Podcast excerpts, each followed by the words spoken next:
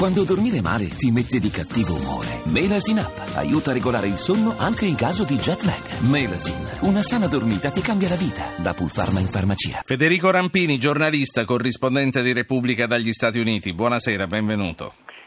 Buonasera, grazie.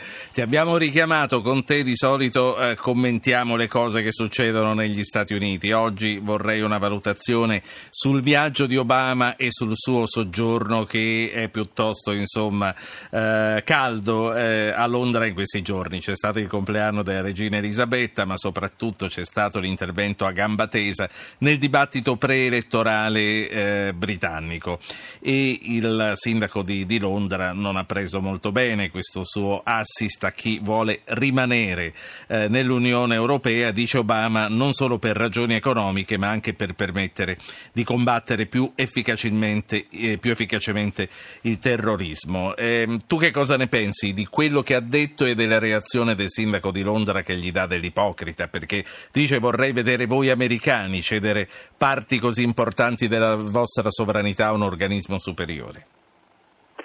Ma dunque, il sindaco di Londra è un personaggio abbastanza volgare, lo ha confermato quando ha, per, per, attaccare Obama su una questione su cui può essere certamente contestato politicamente nel merito delle cose che dice, eh, ha tirato in ballo le sue origini keniane o keniote, eh, ha detto che in, in quanto africano eh, c'ha, c'ha, il dente avvelenato con l'impero britannico, insomma delle, delle, sciocchezze abbastanza volgari e anche in fondo con un, um, un sottofondo razzista.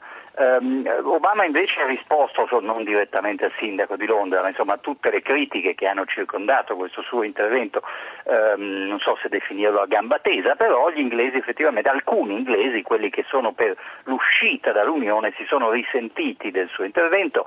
Eh, lui gli ha risposto intanto in, sulla questione della sovranità, sì è vero, gli Stati Uniti eh, sono gelosi della propria sovranità nazionale, eh, peraltro loro sono già Stati Uniti quindi eh, eh, l'Unione Europea se volesse diventare come gli Stati Uniti dovrebbe difendere poi la sua sovranità europea, non quella dei singoli componenti.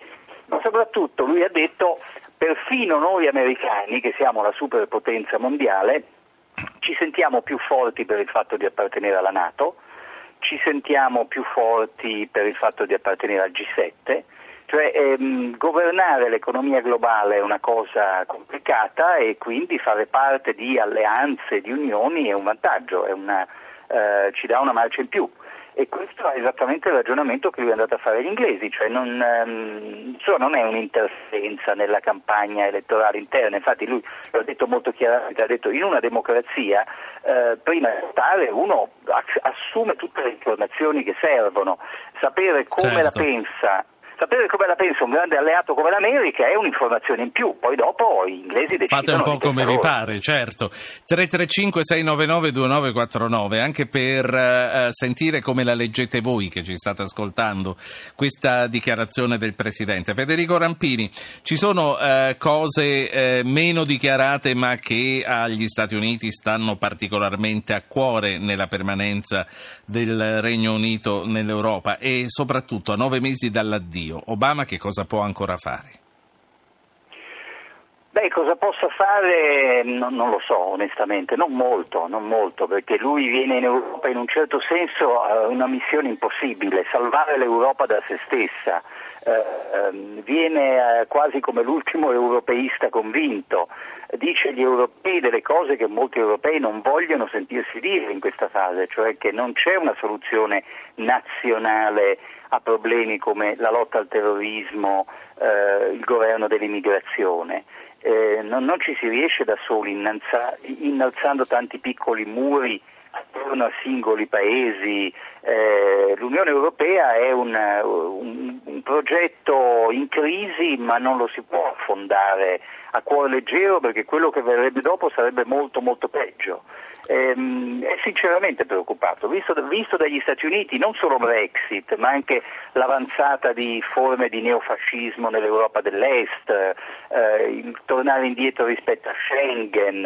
Eh, è un'Europa che fa paura perché mh, ehm, tante tante cose stanno andando per il verso sbagliato. I, I, più preoccupati degli americani vedono addirittura delle analogie inquietanti con gli anni 30 populismi, eh, personaggi autoritari, eh, xenofobie, insomma senza arrivare così lontano comunque Certo. la preoccupazione è vera. E confidando sempre nel fatto che la storia non si deve ripetere. Io faccio parlare un ascoltatore ora, che è Marco da Taranto. Buonasera Marco. Salve, buonasera. Prego. Eh, complimenti per la trasmissione.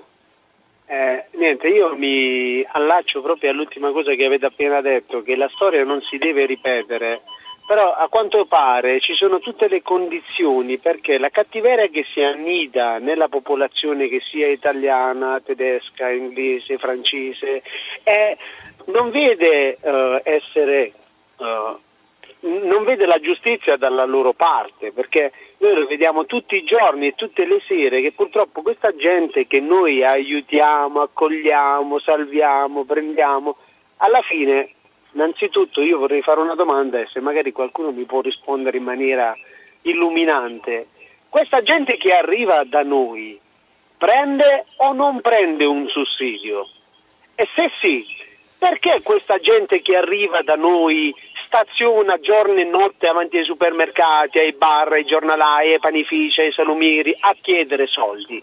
Questa è la mia Signor domanda. Marco, eh, queste persone si mettono in tasca 2 euro e mezzo, 3 euro al giorno per le piccolissime spese.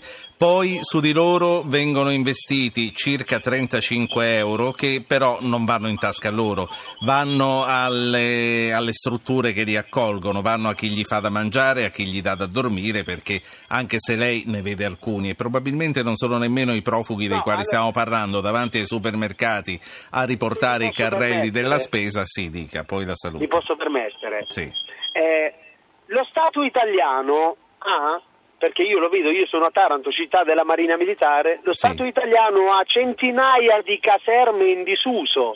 Non si può evitare di mandare gli immigrati in strutture pubbliche e contenerli in strutture demaniali?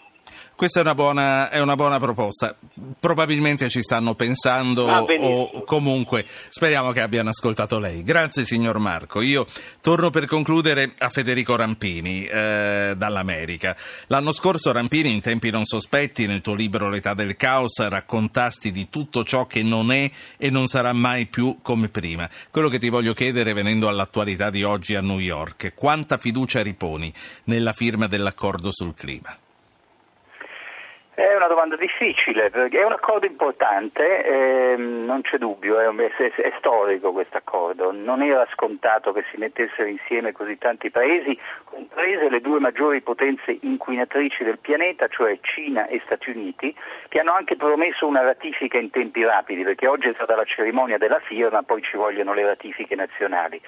Ehm, gli scienziati, perché non, non posso certo io atteggiarmi esperto, però cerco di documentarmi, di leggere, gli scienziati dicono che non è abbastanza, che anche gli obiettivi fissati dalla conferenza di Parigi e oggi firmati qui a New York ehm, non sono abbastanza per invertire la tendenza al cambiamento climatico. Alcuni dati proprio dei primi mesi di quest'anno sono terrificanti di scioglimento di ghiacciai, ehm, eh, siccità sempre più gravi dalla California all'India. Ehm, quindi eh, è un primo passo, ma eh, la presa di coscienza deve portarci a fare ancora di più. Grazie, grazie a Federico Rampini, corrispondente di Repubblica dagli Stati Uniti.